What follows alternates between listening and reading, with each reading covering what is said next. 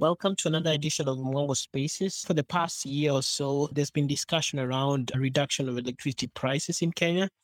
And uh, one key player in that process of reduction has been the IPPs. We're very privileged to have three speakers uh, today. They're going to help us expound a little bit more on what exactly IPPs do and then once we get a grasp of it, then we're also going to understand a little bit how the Kenyan power sector looks like, who are the key players and all. So to get us started off today, I want to start with George. Maybe George, can introduce yourself and then Adam and Abubakar to also introduce themselves. So who you are and what you do.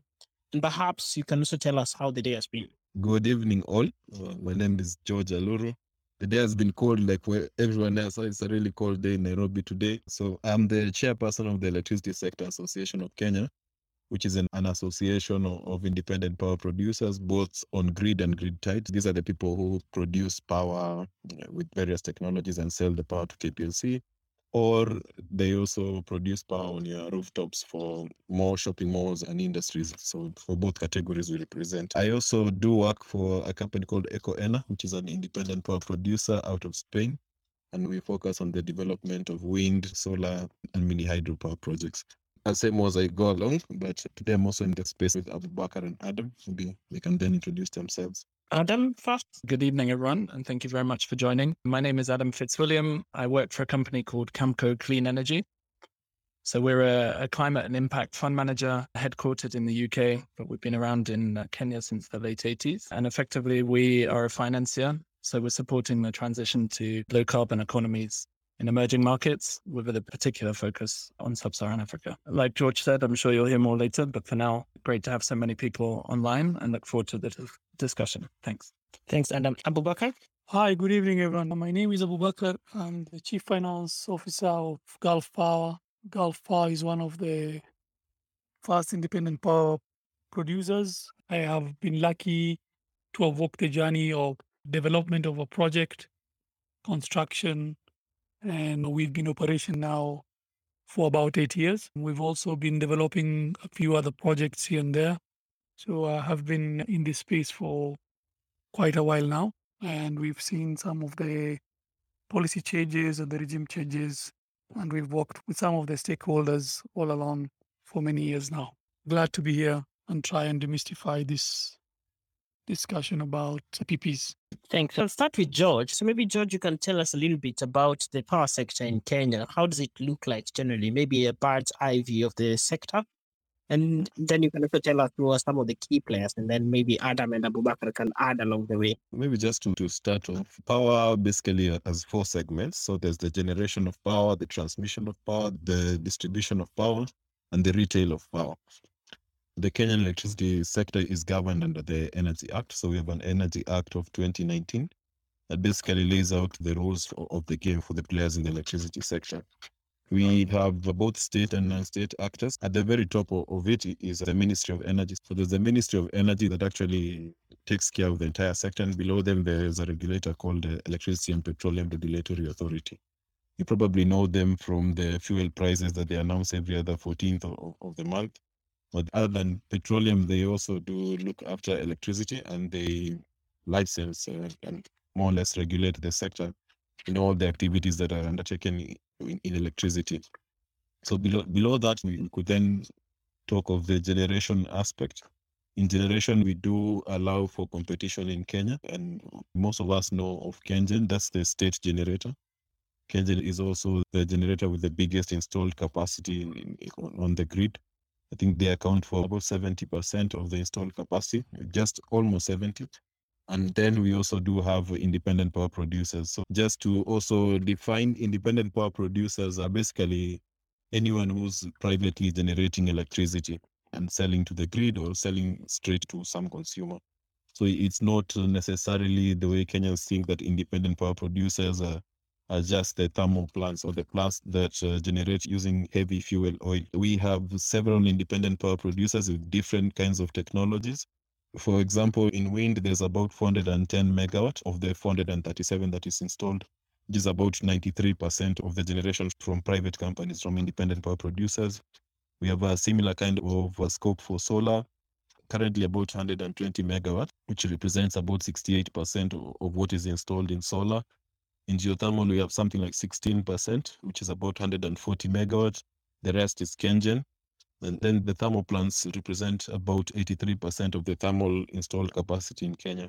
In hydro is, is much less. There's maybe just about 2% of the installed capacity in hydro is installed by private companies or independent power producers.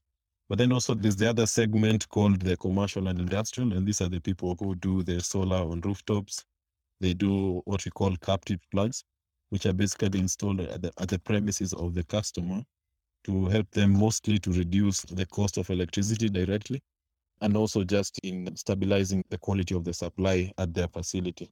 So for this, nearly 100% of it is what you would call a, an independent power producer, though at a smaller. So uh, that's generation. Then after generation, so power, uh, you use whichever technology, wind, solar, geothermal, thermal, you produce the electricity, and then this electricity needs to move from where you produce it to the load centers. So then comes in the aspect of transmission. And today we also do have a dedicated state company, Ketraco, that is then supposed to move the power from the generation stations to what you would call the distribution station or a, a substation that would then allow for distribution of the power. All the new transmission lines uh, since Ketraco was formed do belong to Ketraco. But then the older legacy lines are still under Kenya Power. Though with the recent reforms, there's an effort to moving all the transmission assets from Kenya Power to Ketraco. Then once you're done with transmission, now the electricity comes closer to you. This is from a big substation to a, a smaller substation that is closer to you. Now this is where KPLC comes in. So KPLC gets the power from the transmission system and then distributes it. So at this, you are talking of voltages of 66 kV, 33 kV. A bit of jargon is just the kilowatt, the voltage level. So at, at this level, now you're distributing power, and KPLC then would move power from the big substations at transmission level to the distribution substations. And then from those distribution substations, they then come all the way to your home or to your industry. And at that level now, when they are actually selling and collecting revenue from the sales of, of electricity, is what we then call the retail segment of, of the electricity sector. So it's basically these four areas. And today, the, um, Energy Act 2019 more or less uh, a set of framework to allow for competition for in all these four different segments. But actively at the moment, the competition is in generation there are some movements towards the same competition in transmission, but distribution and retail currently is still run by KPLC. And KPLC, of course, is the customer facing part of the electricity sector. But that's how the chain works. And then, in terms of the consumer, when the consumer pays for electricity, how does that go up the chain? So, like, if someone pays 100 shillings, how much goes to each of these? I'm not sure of the exact breakdown, but KPLC is, is in charge of collection. So KPLC does all the collection for power on the grid. And here I'm specifically just focusing on, on power that goes on the grid. So KPLC will do the collection. I think from every Kenyan, when you buy your, your token, if, if you're on prepaid, you do get this SMS with, with a breakdown of, of what goes where. So part of that collection, part of the bob, there'll be VAT, there'll be some levies to to EPRA, and there's some levies for the water resource management, which more or less deals with uh, the dams that were previously the main source of generation, hydro. And then you have a, a, component that goes to the energy cost. So with this energy cost component, that's where you pay the generators and all the overheads that KPLC incurs when they're getting the power to your facility. It's roughly about 40 something percent of the um, 100 shillings is the levies and the taxes. Then the rest is the cost of generation and getting the power to you. I'll come back to you so you can also tell us what ESAK does. But before that, I wanted to understand from Adam. So you are the regional manager for one of the players in this field. So what exactly does an IPP do and how do you get started as an IPP in the country? Thank you. So taking a look at the history in this country, typically, there's been proposals, so public proposals to bid for a specific tariff or a feed in tariff, uh, which you can apply for as a private uh, operator. In general, uh, it's open to all members of the public. What I would say is there's a relatively high barriers to entry. Effectively, the power sector is a pretty high capital expenditure sector. So, one of the major challenges for developers is effectively raising sufficient capital at some stage in the process to enable you to effectively get your project from development stage all the way through to operation. Well, Mukaya or Abu here, that's one way of getting into an IPP. The other is once in a while, the government and Kenya Power float a tender based on their plan. Maybe George can speak to the least cost development plan. Then they call for a tender and they specify which technology they want, what's the sizing of the power plant, how long the PPA is, and there's a tender process to that. So there is the feed-in tariff and there's this uh, tender. There's a whole policy on how you can get into the power sector as an independent power producer. So may- maybe just to add on what uh, Abu and, and Adam are saying, in addition now to the path to get there, there's the feed-in tariff process and the, there's the tender process. And in future, we're also thinking of, of moving into the auction process, which is more or less a tender process, but now for renewables. There's what you call the least cost power development plan. Now, and this is the overarching planning framework for the country. And it's a 20-year plan, which is revised every, I believe, two or three years. So in this plan, what you do, you take an estimate of the economic growth. So the the capacity of electricity the, that is required in an economy has some proportionate relation to the rate of economic growth. And there's a planning committee that is comprised of, of state agencies, EPRA, your, your KPLCs, your, your KETRACO, and some representatives from the private sector. They sit down and develop a model based on projected economic growth. They then estimate how much generation capacity will be required to support that economic growth, together with also what the economic growth would mean in terms of demand for electricity, and also the other considerations, whether we want to go like 100% green or encourage more geothermal and things like that. Then also what sort of transmission system would we need so this plan would have a 20-year plan for how much generation will be required, how much transmission will be required to move that power from the generation site to where the load centers are, and also to an extent also what sort of distribution capacity will be required. And this is coming from KPLC. So based on that, they then estimate that let's say in 2023 we will require additional 200 megawatt, and then that 200 megawatt they then have to check will it be 200 megawatt in solar, in wind, in geothermal, in hydro, in whichever technology. And this is more or less based on their estimation of the strength of the grid. So different technologies provide dif- different kind of services to the grid that enable the grid to be stable. And then based on that, they schedule. They say from the feed-in tariff process, uh, there's these projects that have progressed up to the level where they've signed a power purchase agreement. They're almost ready to construct, and therefore they are given priority in the plan, and maybe they're given what we call a date of commercial operation, a date where you're supposed to online and, and supplying power to, to the KPLC grid at a certain year. They plan them over the 20 years. They plan a series of projects that w- w- would come on board. And so that's the path. So there's the feed-in tariff process or a tender. And then at the moment, we still have to rely on the least cost power development plan then shows over the next 20 years which projects would come on board. And every other two years, they correct that to reflecting the progress that the targeted projects have made. So that's your path to becoming an independent power producer.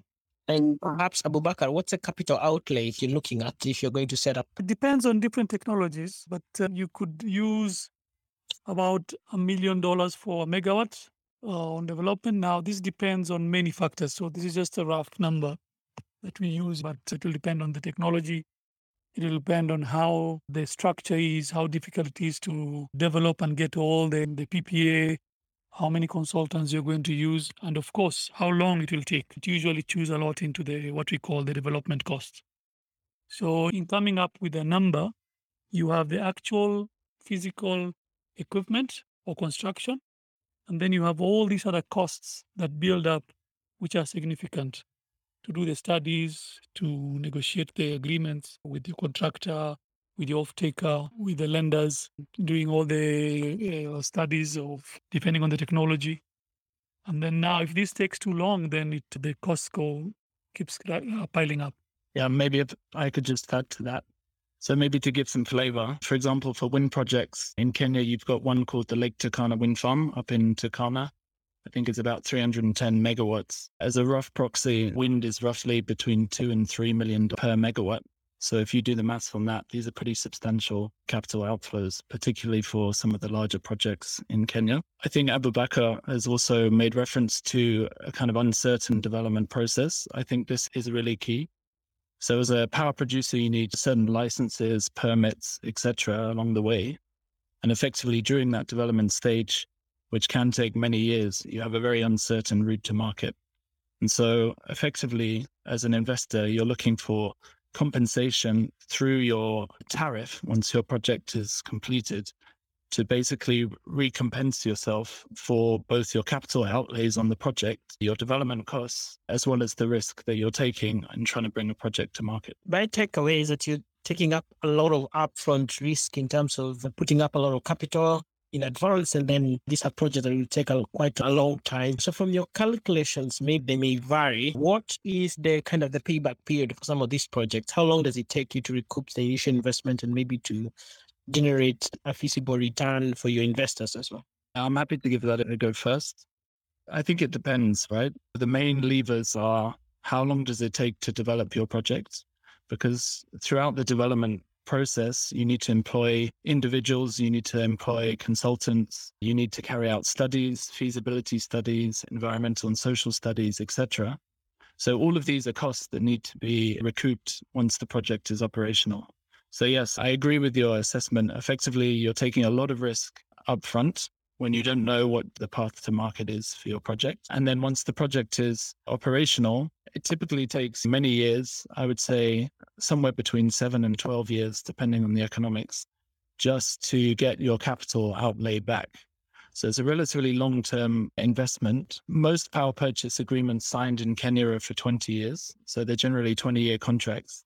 And the expectation is that within those 20 years, you would expect to recoup your entire capital outlay plus your return on investment. So within the 20 years, effectively, you need to recover all your costs and a return on investment for all your financing stakeholders. Bakar, I could try and put some context into this. Uh, yes, there is upfront risk, especially if you're doing things like technology like geothermal, then you have all the risks of uh, drilling. But instead of answering directly your question about the payback period, let me just try and uh, lay the background on how some of these things are structured. I know we have varied audience. Some of them might know, and I ask for your patience for those who already know. So what would happen is you already have a tariff. So your biggest costs are your cost of actual the technology, the construction cost, and then you have all these development costs. Now, what determines how your payback and how you'll structure the transaction is, of course, now the next thing is your cost of capital. And then you have um, things like if you're raising debt, how long is the tenor of the debt? Now, of course, all of us like bigger chunk of debt because we always say debt is lower priced than uh, equity. And a longer one then gives you sort of better cash flows. Now, if you have a longer term debt, and try and bring your interest rates down. Of course, they go in the opposite directions. But if you are able to do that, then you have a much better transaction. So cost of capital is dependent on the tenor, depends on the country risk, depends on what the outlook is of the off-taker. So all these things like a normal lender would look at would add up to the expectation in terms of your returns. So uh, of course, a better economy uh, attracts better capital, longer, better priced. So if you have a longer debt period, then you might be able to shorten your payback period. All right, George, do you have anything to add? No, I think Bakar and, and, and Adam have answered it well. But maybe at, at that point, I have seen up to 13, 15 years. So it really depends.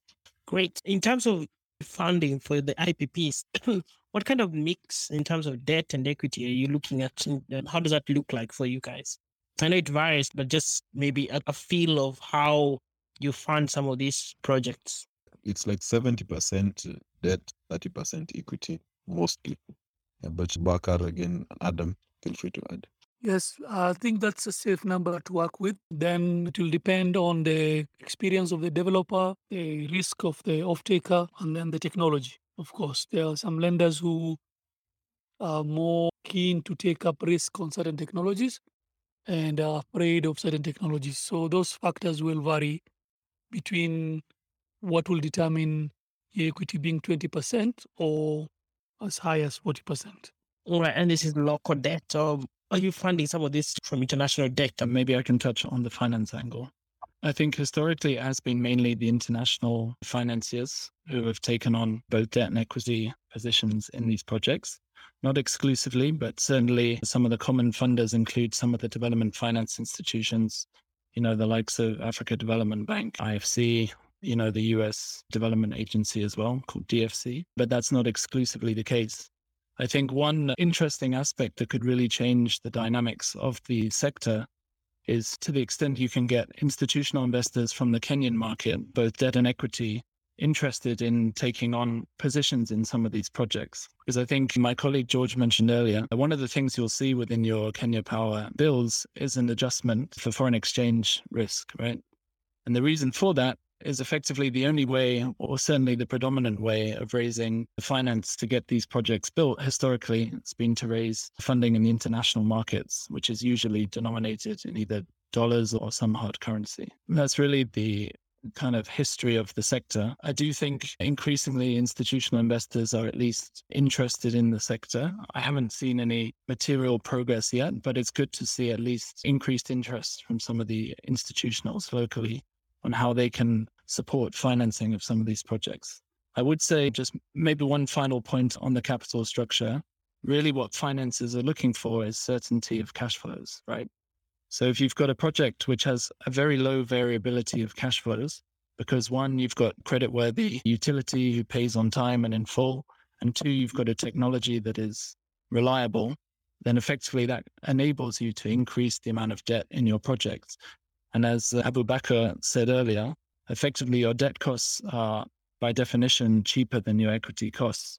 So really, in order to kind of drive a low tariff on your project, you want to try and get as much debt as is realistic into your project. And to do that, you need kind of good visibility and certainty over cash flows. This issue of currency is something as a country maybe we'll have to look at a certain point. Um, I know in the recent discussions with the task force, the issue of currency came up. Now, like uh, Adam has said, we as a developer would want to participate in policy development, but at the time you're doing your project, you have no time to go start saying what is best or what you think is better to change in policy.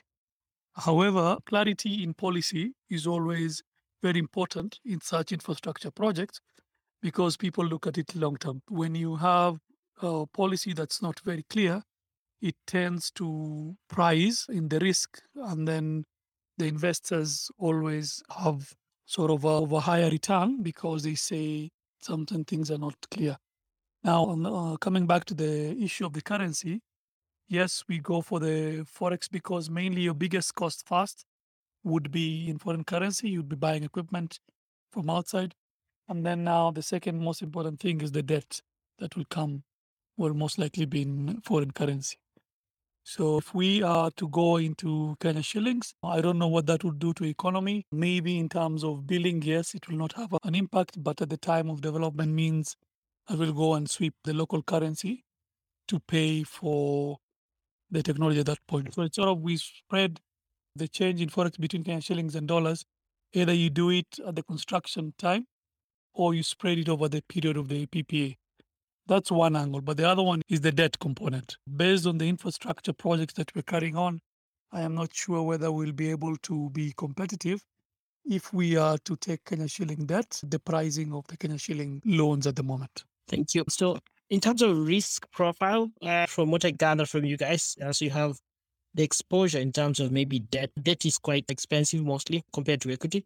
So then what you have is, uh, or there could be the other way around, but debt is mostly always exposes you to the risk of bankruptcy at the end of the day if interest rates rise and all. And definitely that's a risk that you're taking on. So you're also taking up the risk. I don't know if the kind of contract that you have with the power producing companies, but then uh, all at the transmission and the ones who are distributing this electricity and paying you. But then you also have the risk of uh, forex. And then you also have now a, a new risk which is introduced maybe in the last two years that the government also wants the IPPs to reduce the amount of money they charge. Perhaps maybe I can start with ESAK. Uh, you can give us context to the government's requirements, or at least the government's desire to actually reduce um, the cost of electricity and where the IPPs uh, come into play. And perhaps in the past month, what has come out is that the IPPs do not want to reduce the, the, the, the prices they charge. And so putting that in context of some of the risks that you're taking up in the project, and also that you also have investors who want payback for some of the commitments that they've made. So balancing that out, maybe you can give us a little bit of context on your engagement with government on this tariff issue. We can start with George. Yeah, so it, it thanks. I think this perception that IPPs don't want to reduce the cost of power is really wrong. I think we have had engagements with that PPA task force. Even before the task force, we had been engaging with government at various levels just to discuss on, on what can be done. From our point of view, there are things that can be achieved today. That re- revolves around reduction of the levies and the taxes, the VAT on power, improving the um, efficiencies uh, of KPLC. So, uh, as at last year, I think KPLC was losing almost a quarter of the power that they purchase. So, if we can make some savings there, make some improvements in efficiency in how the distributor runs the network, and also more or less just uh, reduce the amount of power theft that is going on in the country, then we could already today see some improvements in the cost because you spread the cost of whatever power KPLC is buying over more people as opposed to now when it's only about 75% of the power that is bought is actually sold and they get money for it. Then in the medium term, in our view, again, we need to then shift to better procurement methods for power. So that, that means things like uh, tenders or energy auctions, if you like, where um, different prospective independent power producers would come and they bid independent and also Kenyan. Once we have a framework where there's competitive tendering, the cost will naturally tend to come down. And we've seen this also in markets such as South Africa and, and in the Middle East, in, in the Dubais and UAE of this world. We expect that there are some measures that, that will take a lot more time so the, the, this expectation that we can reduce the cost of power instantly today by a certain percentage it is very hard to achieve. But if we prove to the investors, to the market that we are kind of trustworthy, we have a long-term plan, we have several rounds of, of tenders, then the risk perception also goes lower. If we carry out an, an auction and people, it seen to be fair, transparent, and the best man wins, and we get that confidence, then over the long term, the cost of power will continue to reduce. And then, of course, in the ma- much more long term, is the idea of, of, then the evolution of the market. So, uh, allowing for there to be many more retailers, much more competition, ability to sell uh, directly from a, a power producer to a consumer, and maybe just paying a wheeling fee, so a fee of, of using the network to move your power from your production plant to where the consumer is. So th- these are the sort of uh, ideas we have from ESAK and from our membership as IPPs. And we have, of course, uh, engaged with government and shared this. And really, just for the public to know that, that even we, uh, as uh, independent power producers, of course, we live in this country. We pay the same bills that you pay. Yeah, but for those plants that are, are currently operating, as uh, my colleagues have, have, explained around the financing of such projects and your, your expectations of returns, and generally the confidence in the business it, it's very i would say bad to think of tinkering with the contracts midstream because a lot of commitments and time and, and, dollars have been put into the development and building of these power plants. And therefore for us we see that the more realistic way to do this is to do it gradually over time and maybe just to pivot and come back to where all this started, I think we must also appreciate that the Kenyan electricity sector is run on what we call a cost reflective tariff. The tariff at, at, the consumer is reflective of the cost of bringing the power from the generator all the way to your doorstep, including the taxes and other levies that I've mentioned. And substantially up to date, there hadn't been as many subsidies. So you really get the cost of what the consumer is based on the cost of production plus moving it to you. But uh, for the markets that we compare with, the comparison is normally around Egypt, or the people say the cost of power in Egypt is cheaper, in South Africa it's cheaper. But if you just Google, you'll see that in, in Egypt, they have a really big problem with subsidies. Uh, I think at the moment they were projecting that they'll spend something like $1.2 billion just in subsidies between 2020 and 2024. So the Egyptian system has been subsidizing electricity and they have realized it's not sustainable. And now they're in a process of removing those subsidies. And of course, there, there's some kind of uproar. So the government has put some kind of stepwise plan over a few years up to leading up to 2024 where the subsidies will be completely removed. I think we've seen similar cases also in South Africa where Eskom even went to court and they, they got the court to allow them to recover, I think, a cost of something like 15 billion rand that was supposed to be due to them, but they hadn't because the government was kind of subsidizing with policies that force Eskom not to recover the true cost of producing that power. And having cost reflective tariffs really gives confidence to investors. Investors need to be assured that the market will, would be run in an open manner, not with subsidies that could either be withdrawn or, or cause a lot of problems when you try to correct for the real cost of power. I think we've seen this in Kenya around the petroleum prices. As you know, right now, we have a big issue around subsidies in petroleum. We know the international prices, we know what is being collected by the government in, in terms of the fund to stabilize these prices. And generally, it's not sustainable. And maybe just finally, because I'm in that line of, of thought, for if you look at the generation profile or, or what is used to generate electricity in both Egypt and South Africa, you realize they are heavy on what you would call cheaper fossil fuels, which are actually owned by the country. So, like in Egypt, it's natural gas. I think about 70% of, of the generation is natural gas. And this is natural gas is local to them. So they can price it the way they want. And then if you look at South Africa and its coal, again, local coal, about 80% of their generation is that coal. And then compare that with Kenya, where you're now having a really diversified mix of different kind of technologies.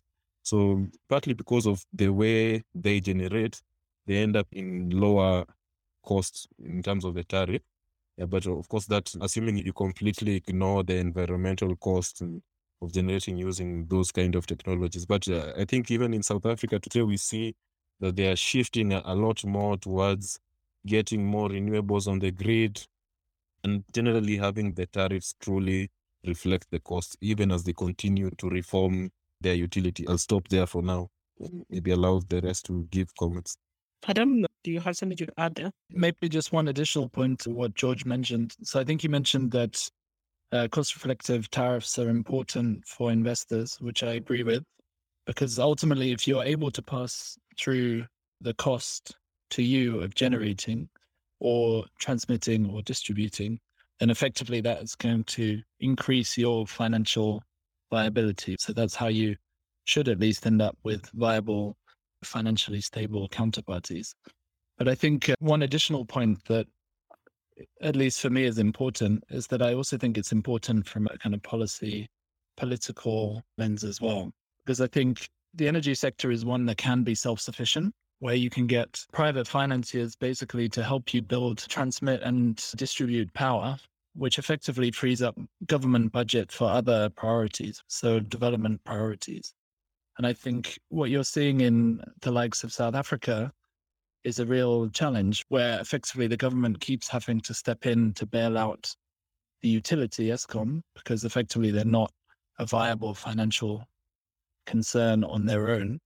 And effectively that's funding that could go into other priorities. So whether that's industrialization, whether that's social development, whether that's social infrastructure, there's competing needs for resources. And in my view, the energy sector is one that can stand up self sufficient, that doesn't require constant public funds and subsidy to kind of sustain itself. So, yeah, from a political angle and from a kind of country strategy angle as well, I think it's very important to have a self sustaining energy sector so that governments can focus on other priorities.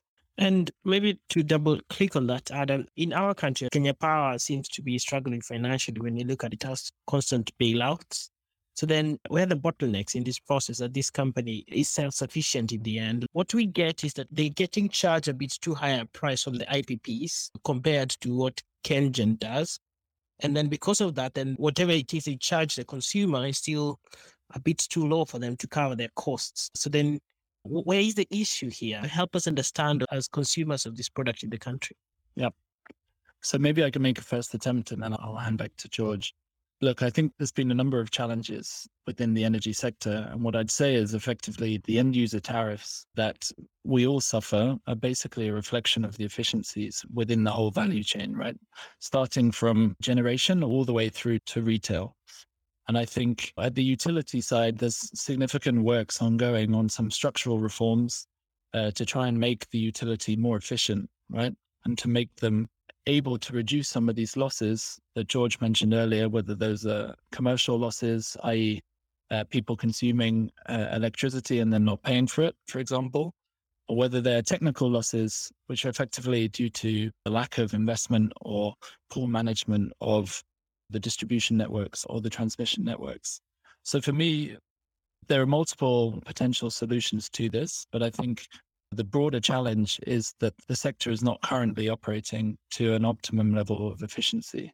And I think that is really the core focus at the moment. How do we reform the sector to make it more efficient? Maybe just to add, I know there's always this constant comparison between IPPs and, and KenGen. Just to inform the listeners that you can't really compare KenGen generation cost to IPPs First of all, if you do want to compare it, then you have to disaggregate what KenGen has in its generation fleet. So KenGen has all the, I would say, legacy plants, the plants that were built all the way back to the colonial days. These dams and even hydro dams built during the Moi regime. So you have a fleet of hydro, I think represents about 838 megawatt currently, which is something like almost 30% of, of the entire generation. And a lot of these plants eh, have already lived way beyond 20 years. And I, I use 20 years as a reference because all of the current IPP plants get a life cycle of 20 years over which they have to recover their costs. And based on that, they then derive a tariff.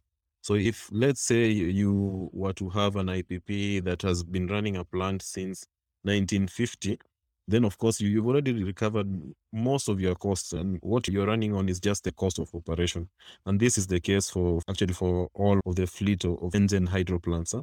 so if you really want to compare then maybe start looking at whatever plants that KenGen then started building post the year 2000 when we had this issue with blackouts and power rationing then at that point is when the IPPs were actually invited, the early IPPs being short-term kind of thermal plants that were needed to supply more or less emergency power.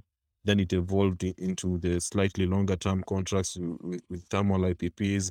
Then today we have the renewable IPPs. If you compare what KenGen is producing or the price they're, they're producing at with, with the new plants with what the IPPs are doing with similar aged plants, then you'll find that the IPPs are very competitive. And like, again, I say this with a rider that Remember that KenGen accesses capital at very cheap prices. You can go and check in the KenGen annual reports, just check their cost of capital. I think last time a check was something like maybe 3%. And then they even have certain loans that are 0 point something percent and onward financing from the government. So the Kenyan government and let's say the Japanese government agree on a certain project, the money gets channeled through the government to KenGen so they can actually finance uh, at way cheaper than what IPPs would finance at.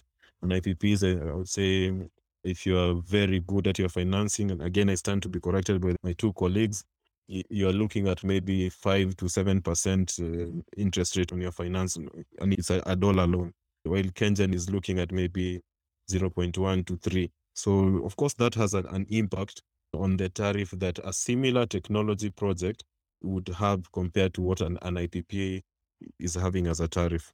Uh, if I could add, uh, Mukaya, now not to take away anything from KenGen. I mean, KenGen is one of the leading sort of energy companies in Africa.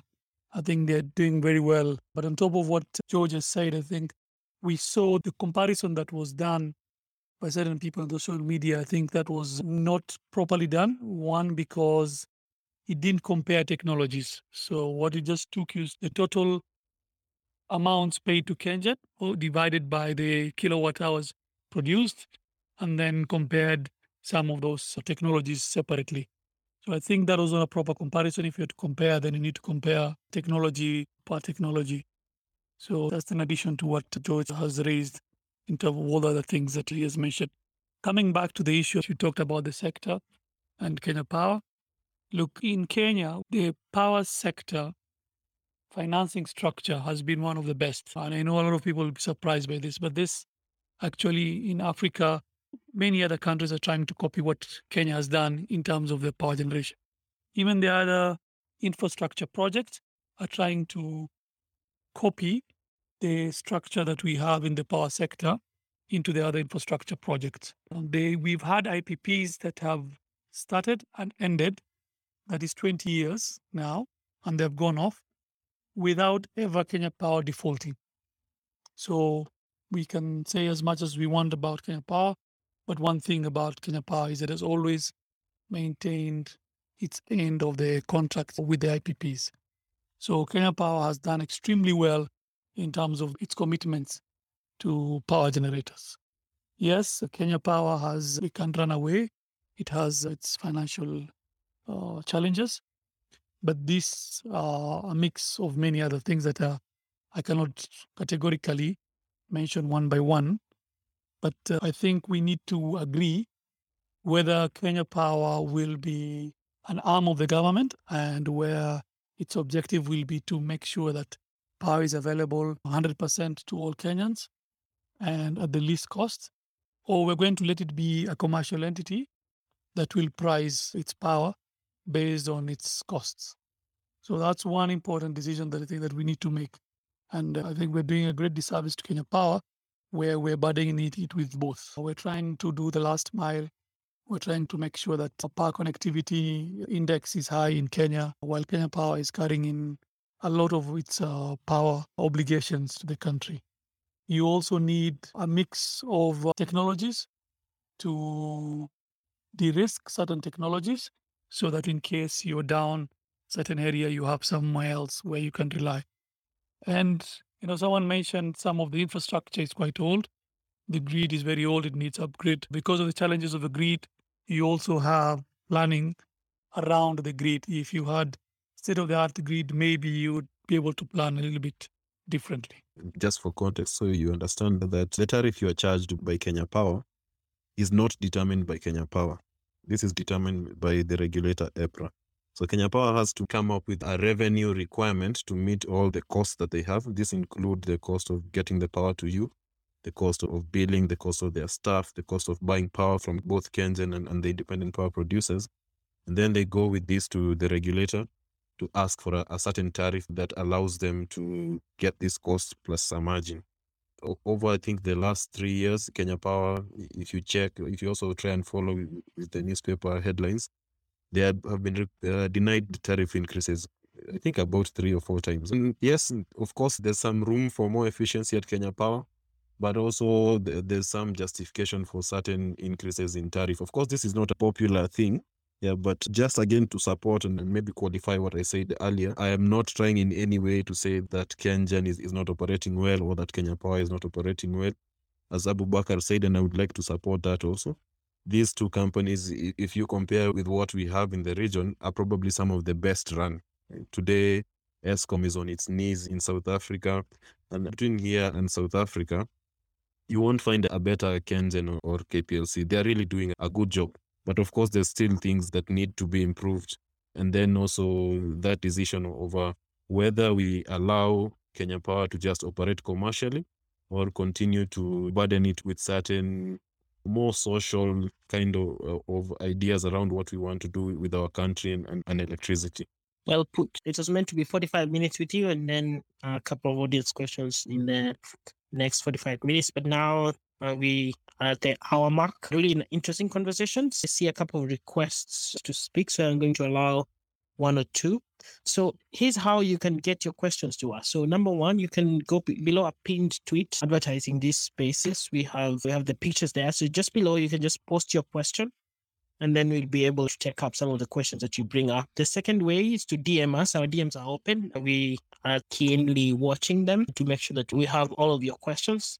And then also finally, you can also request to speak. We prefer if you have at least a name to your account or at least a face uh, to your account. We'll try to allow a few here and there. So I would ask first ex- here. So maybe you can ask your question and make your comment. Good evening, everyone. Great chat overall, and thanks a lot to all the speakers who've taken the time to educate us through the IPP, I guess, subsector in Kenya.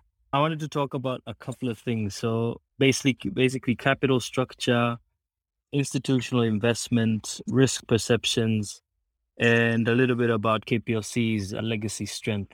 So, in terms of capital structure, I know every one of the speakers touched on a little bit about the capitalization rule, which is 30% equity, 70% debt.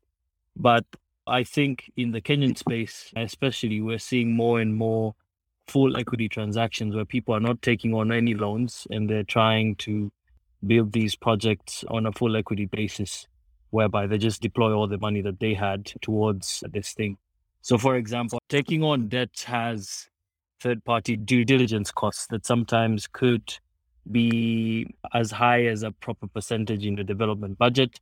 So maybe you're not that interested. It also depends on the type of money that you have if it's solely your money and you have it and you're just interested in returns, you could just deploy all your money as long as you're mm-hmm. getting a, a hurdle rate or a return. But if you're mm-hmm. take you're interested in deployment at certain stages, obviously, you could also be in, interested in returns, but you could also be interested in multiples and things like that. So I think full equity transactions are becoming more and more common in Kenya. So yeah, that's pretty cool to see.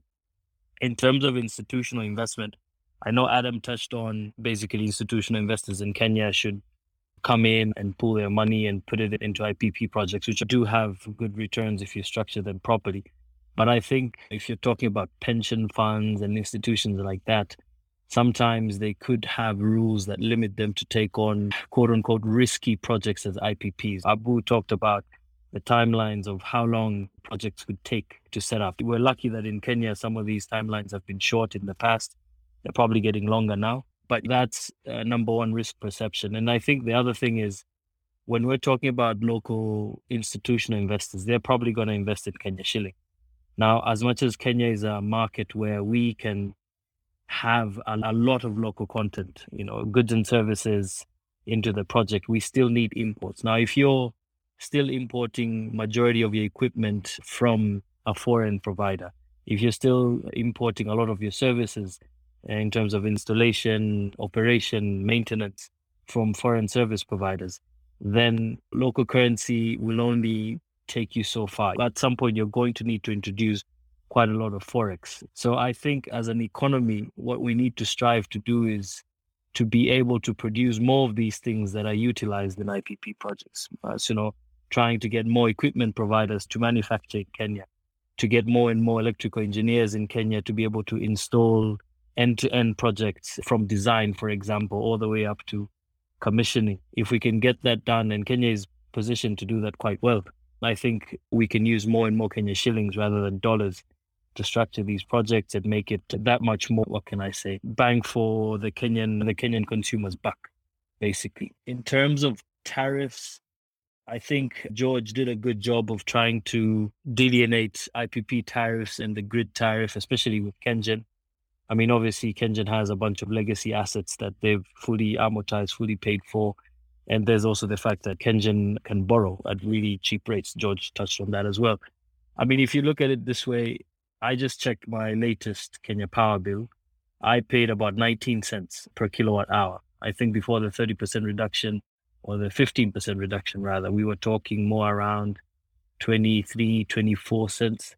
So Kenya Power actually collects quite a lot of money, and I don't think I know a single IPP that makes or that is paid more than 15, 17 cents, for example.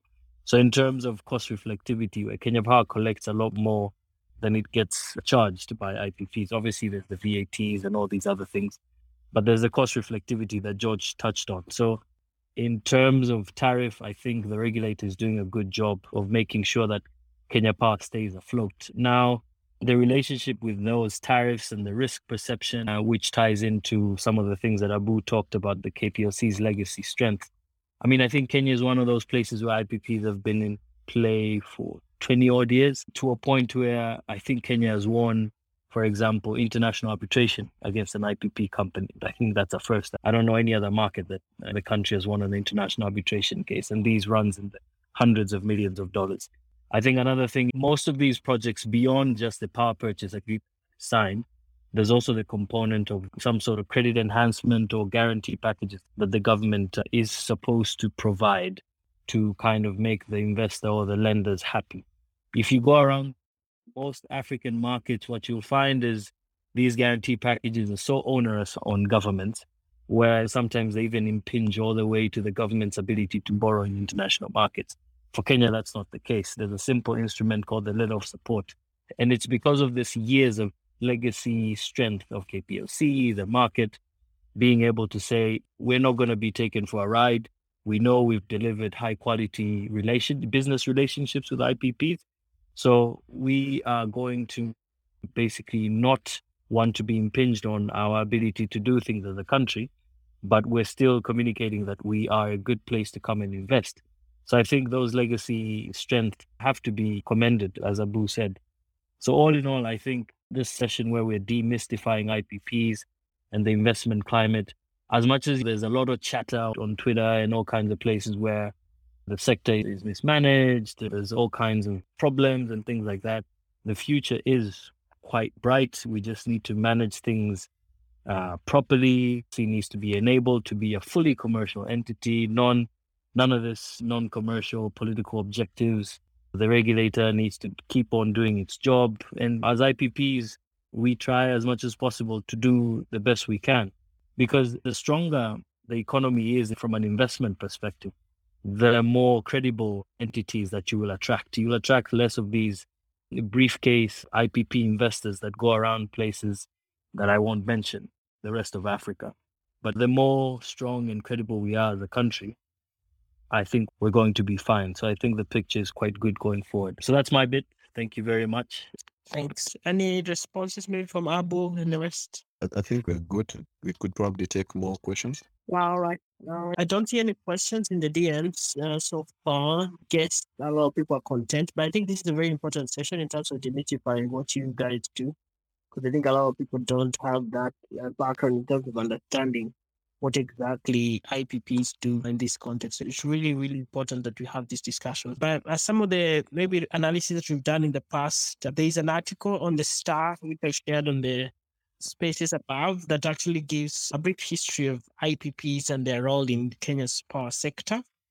And then there's also some data that we got from the annual report of Kenya Power uh, that says IPPs account for around 30% of power that Kenya Power gets, but they account also for 56% of the total cost of power purchased by Kenya Power. And then also this is something that George you've talked about, the average cost of power from IPPs is an average around three times more than that obtained from KenGen. So I think this comparison keeps going around. And apparently, Kenya Power uh, sometimes is selling the power at below the cost price. So maybe that's one of the reasons why it's struggling. Again, comes back to the issue of should it be? I think someone commented a while back that we should decide whether we want to be free markets or more of a controlled market. So I think that's important there. Those are some of the statistics that we had obtained before on KenGen and the independent power producers.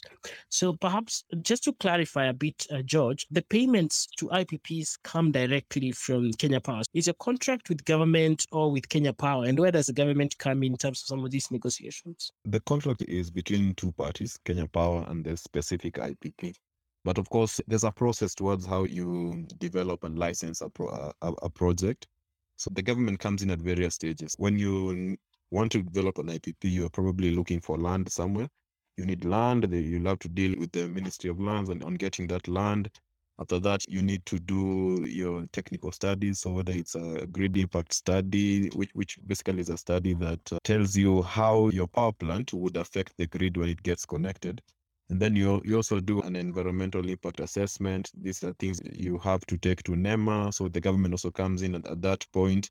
Then when all these technical things are proved or proven, and this I'm more basing my explanation on the feed-in tariff process, then you take all this feasibility to the Ministry of Energy, which then allows you to talk to KPLC in terms of a power purchase agreement. Now you talk to KPLC and then you agree on the terms of the power purchase agreement. Then after that also still needs to go through the Energy and Petroleum Regulatory Authority, EPRA. And then at some level also the Attorney General has to look at it, the PPP unit, so Treasury will have to look at it in terms of whatever risk, legal and financial that uh, the wider government takes on behalf of that project or the guarantees that they give on behalf of KPLC for that project. So the government would have looked at all these things, but in the end, the contractual parties are you and KPLC. So even for the case of a negotiation, a negotiation has to be from the the contractual party. So the contractual party has to write and based on the tenets of the specific contract, because again, these contracts are not the same for all the IPPs. Each contract has its own terms and conditions for things like whether you want to renegotiate or terminate, or force majeure when, when something, an act of God happens. So depending on the specific contract, then whichever party in the contract wants to vary the terms of the contract then has to more or less in a good faith basis write to the other party or, or, or, or on that contract. Uh, so mm, that's how it works. Yes the counterparty is kplc but the government also has a role to play in, in various other aspects. I guess the main one and, and which now causes treasury and the attorney general to look at it is more or less backstopping kplc in the contract yeah, but KPLC is the counterparty of the contract. Right, Abubakar. Adam, do you have anything to add? Also in the same process, perhaps you can also give us a bit of perspective on how the future of this sector as a whole looks like. A quick thought I've been having here is originally, I think most of these functions were conducted by one entity. So, does the division between, say, KenGen, Kenya Power, and all this affect how you do business with Kenya Power? Because it used to be that Ketraco, Kenya Power, and KenGen were actually one company in the past. Does that have impacted in any way the way you do business? So perhaps you can respond to that as you so keep answering. Abubakar, I saw you wanted to answer. Yes, first I'd like to address one of the tweets I saw that has analysis or about the cost comparison of the cost. I think the flaw in some of these comparisons is when you take, like I explained before, the sort of generation, the kilowatt hours compared to the amounts paid or the capacity. Now, George explained that KenGen has different technologies. So it has the hydros, it has the thermals, and a bit of other renewables and wind. So what happens is that uh, we have an economic merit order. Kenya Power procures power in a certain order. And now because of renewables, renewables also have a priority. Then you have technologies like what we call the thermals or the heavy fuel oils. Those are peaking plants. They are there to come in when there is a certain peak. Kenya, in this instance, we have our peak between 6 p.m. and 9 p.m. Or when there is uh, another power source has gone down. Uh, now that we're going into more renewables, you know, wind can go up and down, solar can do likewise. You need someone or another technology that can come in quickly. So some of these technologies in the IPPs are those peaking plants, the HFOs. So they don't run as much as the hydros or the geothermals. So you will find that what we call the dispatch, which is the rate at which they produce power over the amount of power they can generate over the year, is low in terms of percentage, but they are necessary to the grid. So if you are to compare how much these ones were paid against someone who runs the power plant more, of course it will be skewed in terms of cost per kilowatt hour. This brings to an important point that has been a hot debate in Kenya about what we call capacity payments. Now, it's either you open the market and uh, people are open to buy from whichever source how much they consume, or you have one distributor, like the case in Kenya, where in certain power sources, they pay for capacity. Sort of they lease the plant because they're the only off takers. There is nobody else that you can sell your power to. So when someone comes and tells you, invest in so much megawatts here and I will off take, of course you'd want to know how much will you off take from me. Now, it's common to have capacity payment models. It's not unique to Kenya. So some of these plants on capacity payments and they are peaking plants. They are not expected to run as high as the geothermal, the hydro, the wind, and the solar. Okay, solar may be a little bit less, but they're not expected to run that much because also when they run a lot, there's a fuel component that comes with it. So as a country, we would want to keep these peaking plants as low as possible. So I don't think it's okay to compare first all technologies together and then to compare peaking plants against those that run or have priority in terms of what we call dispatch. Maybe just to make it uh, as easy as possible, there's a really interesting analogy that you can think of in terms of hiring a car. So you, you have this guy who provides a car for you, you hire it at 10,000 bob every day. And then it's upon you now, based on whatever needs of the grid, let's say for yourself as, as a person hiring a car, based on your needs, you can decide that you will park the car and only use it at night. Then you, you- some other guy will decide I'll take the car and I'll drive it to Mombasa the whole day. You then come and compare and say that the 10,000 bob, the cost per kilometer of using that car, if you park it or you drive it, is very different. And if you drive it, of course, you also get the cost of, of the fuel that you put in the car. But at the end of the day, whether you drive it or not, you still pay the 10k per day for the car. And then this is generally how also the capacity payments for the power plants work. I just wanted to explain it that way. Adam, can go ahead.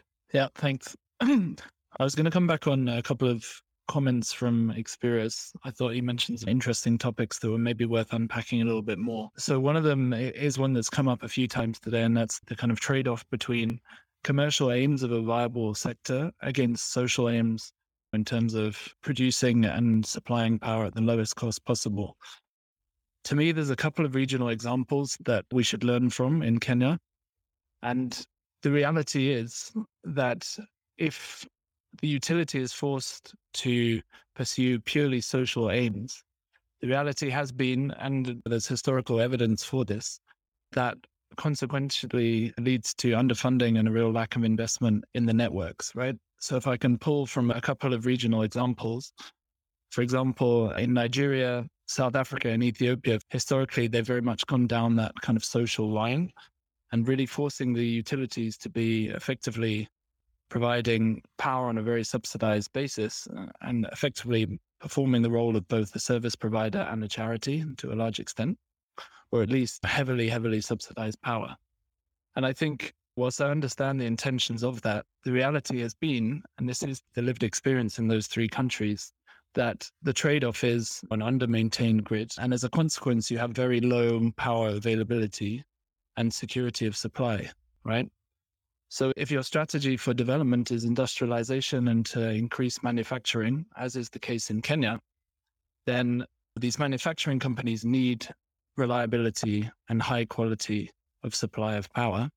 And so in these countries, what they've had to do is they've had to basically self generate by way of diesel generators, typically on site. And what that means is that uh, they're basically paying a very high individual unit price for power, which has reduced their competitiveness both on the continent and internationally.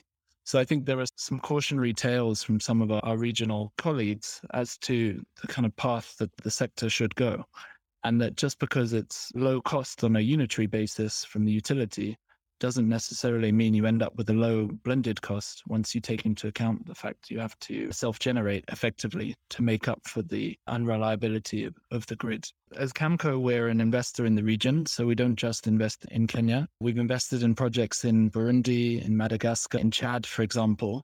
And I think just to come back to one of the points that Experience mentioned, for some of these projects, given the utility is so financially distressed, effectively you have to take out a bunch of insurances. So the likes of political risk insurances.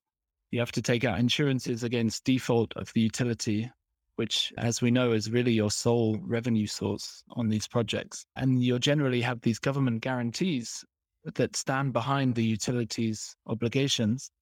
And these kind of hard guarantees, which are often backed up with things like letters of support from the central banks around availability of currency. These structures are very, very complicated. And as you know, with insurance products, they will come with a premium, right? And obviously, that premium is then reflected in the end tariffs.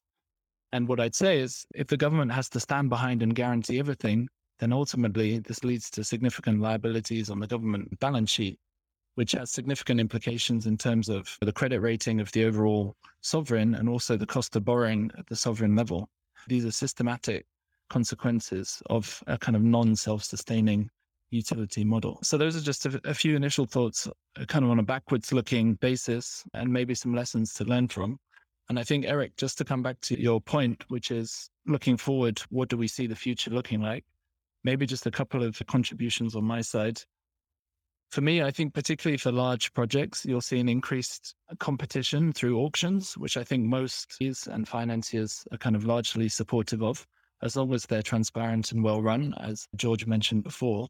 But I think, you know, competition should lead to a reduction in tariffs on a forward looking basis. I would also expect to see increased participation of the private sector, both in the transmission and distribution sectors. I think one of the kind of structural observations we've made is that if you're an IPP, as it currently stands, there's only one buyer. There's a kind of natural monopoly on the purchase of power insofar as Kenya Power is, is really the only show in town.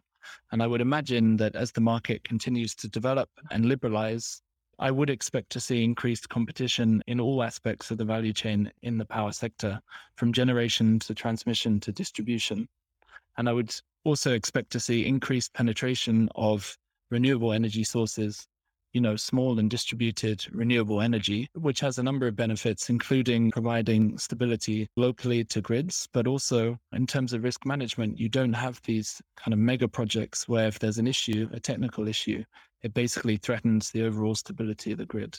So for me, the future is more renewable, more distributed, and more competition across all parts of the value chain. Eric, could I uh, speak to a couple of points. Yes, but uh, before you do, let me, let me, there's a question here. Catherine Nirula is asking, in what ways could the government influence an increase in demand for electricity, especially looking at the projects with deferred commercial operation dates in the least cost power development plan? I hope you got that. Maybe later someone can respond to it. Thank you for that experience. You can go on. Sure, thanks. Yeah, so to a couple of points. I mean, I think the auction direction that both Adam and George have have indicated is definitely something that could definitely unlock a lot of value for the Kenyan consumer. And obviously, an, an auction system or competitive procurement system needs to be on the back of a track record of delivering IPPs and IPPs actually succeeding in investing, in constructing and operating in a certain market and getting paid, and with eh, exits and things like that on a financially viable manner. So I'll give you an example. In South Africa, they've had about five or six, they call them bid windows. So they're basically auctions, whereby, and all of these are in, I think the couple of first rounds were done in USD transactions, but further on, they've been in South African rands, where they've actually managed to crowd in some institutional capital as well. And we all know, I mean, South Africa has a lot of a very advanced capital market where people can tap all kinds of money. But what we're seeing out of South Africa is returns on these investments have gone down to single digit returns. It's unheard of the rest of Africa where you're doing something as risky as an IPP and you're looking at returns that are single digit. But in South Africa, they've managed to do that through these successive auction windows. So you can see that could definitely translate to really uh, accessible power, even for some of the lower segments of the economy. And in terms of insurance and risk, which Adam touched on as well, I think before COVID, if you were doing anything in Kenya in the power sector, you would not need to take out any political risk insurance or any insurance against off-taker non-payment, off-taker breach of contract, or even sovereign breach of contract. You wouldn't need to take it out because it, it was a market where everybody was like, ah, it's Kenya, you know nothing of the sort is going to happen. But, but obviously, COVID has made things quite challenging, not only for Kenya, but for different places. And to the question asked by the audience, if I can start the round, I think the Kenyan government has started doing a little bit in terms of trying to increase demand. Most of these projects, they don't really depend on demand from me and you buying power on our, on our KPLC tokens and things like that. You want proper anchor, big business, big manufacturer, big industry, basically. You know, so I think in the last couple of years, I've heard the Kenyan government try to attract data center providers to Kenya. As controversial as it is, you could ask crypto miners, for example, to come in and entice them with most of the Kenyan grid is green, so they're not wasting any fossil fuel, for example. But that could be something different altogether. But I think the, the thing is to try and attract as many big industrial clients to come into Kenya and do some of the things that they do. And in that sense, I think Kenya is doing well. And from an investment perspective, I mean, between 2015 and 2020, the Kenyan peak demand went up by more than 120%. That is a phenomenal figure. In Tanzania, it's 16. In Uganda, it's 40, I think, in the same duration. So, as an economy, if I'm Uhuru or the next president, I can easily tell people that look, people are coming in and there's a proper demand increase. So, come and invest. Obviously, all the other things come around there's how to structure properly, uh, if the sector is managed properly, blah, blah, blah. But I think, in terms of attracting big numbers and the Kenyan economy on its own doing well in terms of local guys doing more and more economic activity, I think we're on the right track. I'm almost sounding like a government spokesman, so but we're doing well. Thank you. Maybe just to quickly add to it, I think we also will see, and, and actually also what Adam was saying, in the coming future, we'll see a lot more activity around e-mobility, which also, of course, will help out with the demand. Then there's a, a lot of conversation and planning around the production of green hydrogen. So hydrogen for fertilizer, for e-fuels, and this, of course, is produced through this process of breaking water using electricity to get out the hydrogen from the water molecule. This itself, if done at a large scale, and there's people in the market already thinking about doing it at a large scale, would really seriously increase the, the demand for electricity. But also as a future trend, I think I would also want to mention, in addition to the stuff that, that Adam has said, we will also see more interconnection with the rest of East Africa. So there's power lines already under construction, almost complete, connecting us with Ethiopia, and then also connecting us down to Tanzania. There's a plan to upgrade the connection to Uganda. And then uh, further down south from Tanzania, we could even connect into the South African power pool.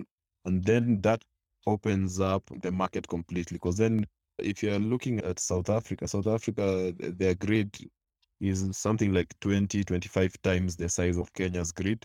And as of today, they are facing serious supply challenges. So, uh, as a producer in Kenya, supposing there was already that connection to going into South Africa, then you, you can literally just sell your power to South Africa. And of, of course, this also helps in the integration of more renewables onto the grid.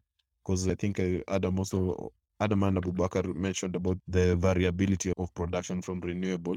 You you want to have also some kind of support from other sources. So if Ethiopia is strong in hydro, and at that moment they're having a good rain period, then we can get some power from their side. And again, if it's the reverse, like what happened in Ethiopia about two years ago, they had a serious drought and all their hydros went down.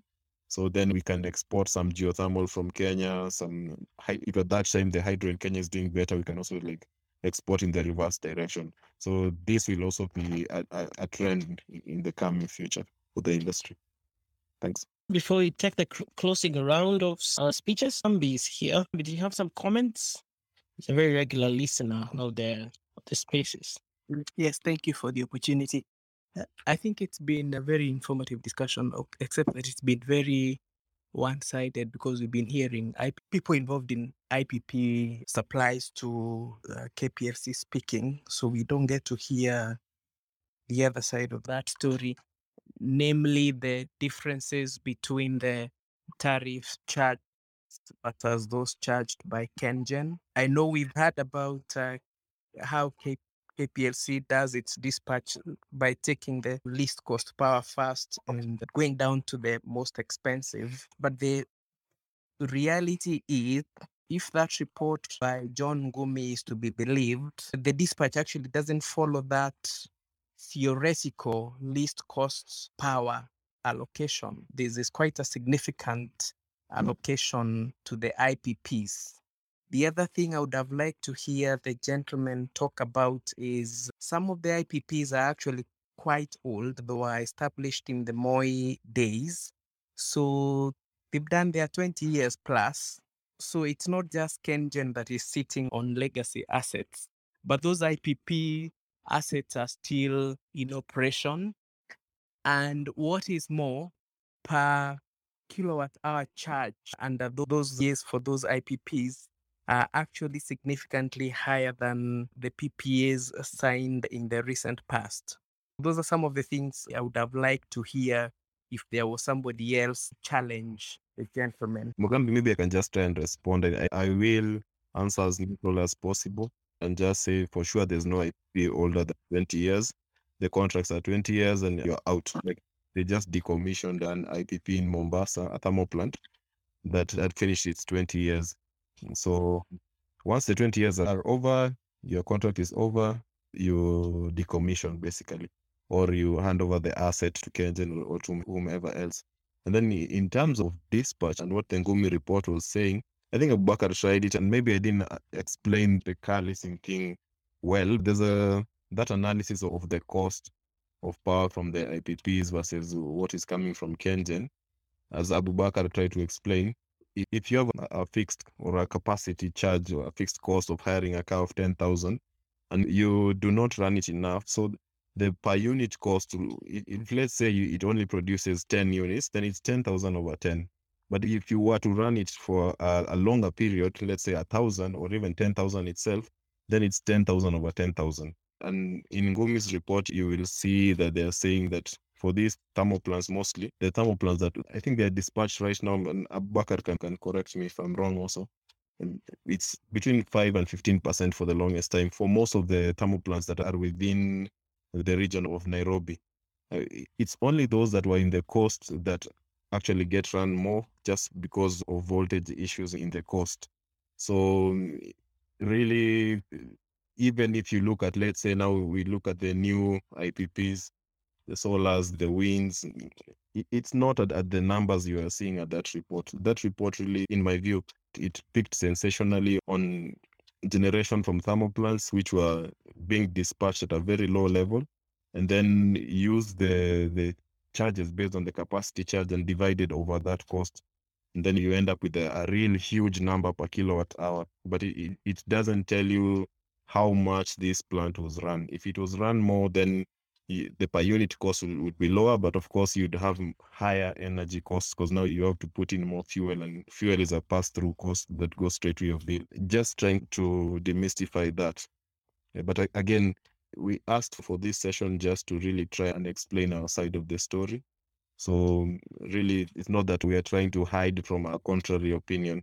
Thanks. I think the clarification was good. I was relying on the report for the numbers, though, of course, I had some data which would be outdated by now, especially in relation to the Mombasa thermal and I think there's some in Garissa as well. But I think it's okay. You do make a good point. The key thing I was trying to get across to Eric is that when we host spaces, there should be two sides in order for the debate to be enriched. Definitely, Mugambi. We try our best, but occasionally it's really, really hard to get a very balanced uh, basis. But also, like generally, when you read a lot of the newspapers articles, it's mostly the anti kind of IPP. So we thought it would be wise to just hear a story and challenge a little bit so that next time perhaps we can have a more moderated discussion. But once again, soon a KenGen CEO will be here and then we can ask uh, some of these questions also. So we go to the closing stages. We can start with Abubakar. Maybe you can tell us your closing thoughts for today's spaces. What's your key takeaway that you want the audience to go home with? I'm glad that we are opening up to some of these discussions. The sector is definitely something a bit out of the ordinary. So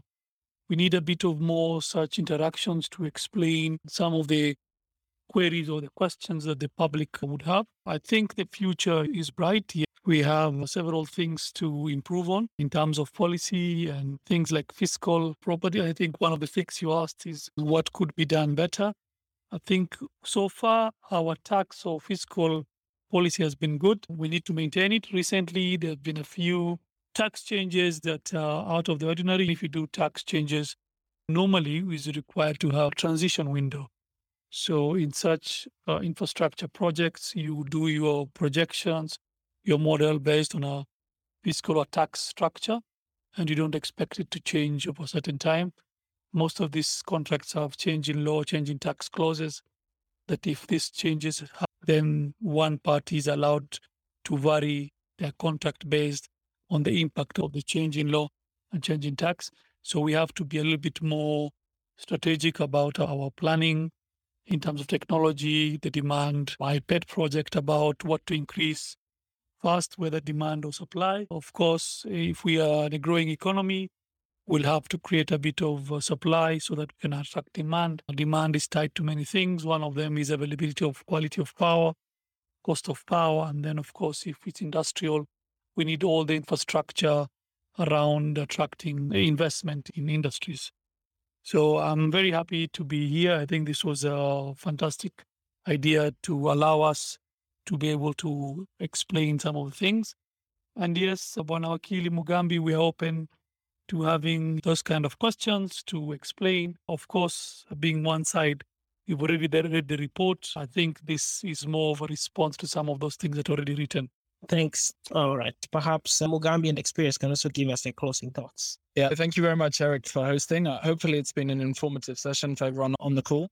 I think for me, hopefully, the key takeaway is actually let's try and get away from these false dichotomies of these against the consumer or finances against the consumer.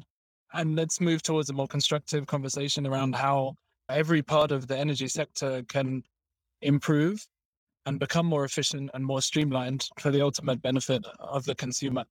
Myself and I'm sure my colleagues don't propose to have all the ideas, but I think hopefully open forums like this, where we can share ideas in a constructive manner, will help us build the power sector in Kenya that we all want.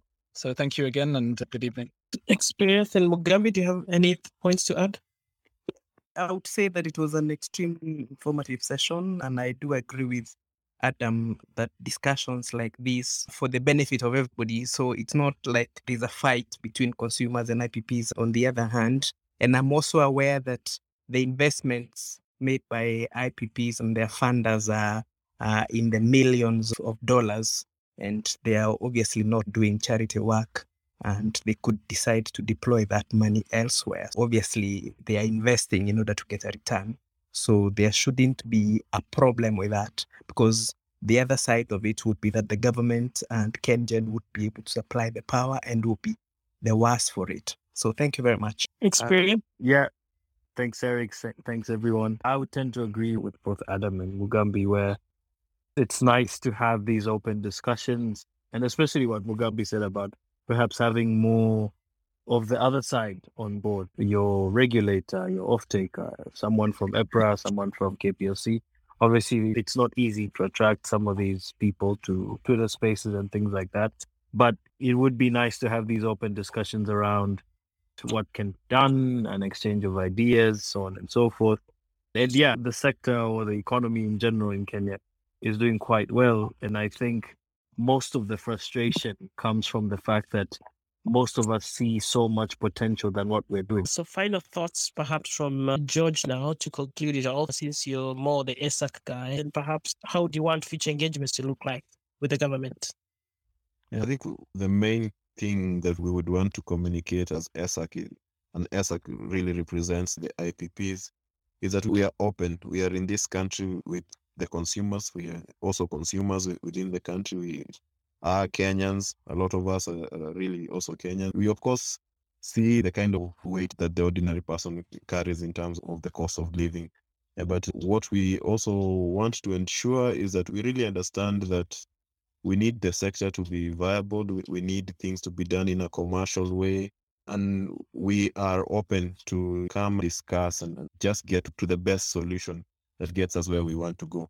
So we need an efficiency market that allows investors to come in, allows the government to deliver on some of their social goals, and also ensures that all these state agencies are, are kind of profitable or, quasi state agencies are, are profitable. So again, thanks a lot for hosting us. We are open to engage even in a session where you bring in the government, the regulator, someone else, or even a wider spectrum of people. So just know that the whole intention of ESAK is to try and, and together working with everyone who's interested to improve the conditions of the electricity sector for both for investment and delivery of the services of electricity. All right.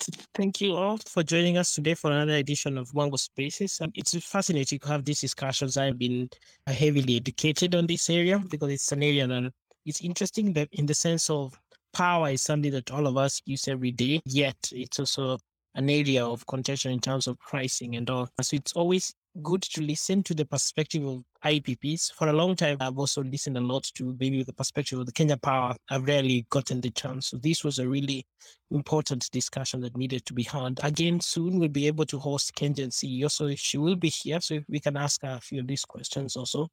And hopefully in future we're also able to get Kenya Power and perhaps uh, the regulator to release their side of the story. So if you have their contacts, forward their contacts to us or let them know that you'll be interested in the spaces. Thank you so much all for joining us. Adam, Abubakar, George, Mugambi, and Experience. Always a pleasure having all of you on Friday evenings.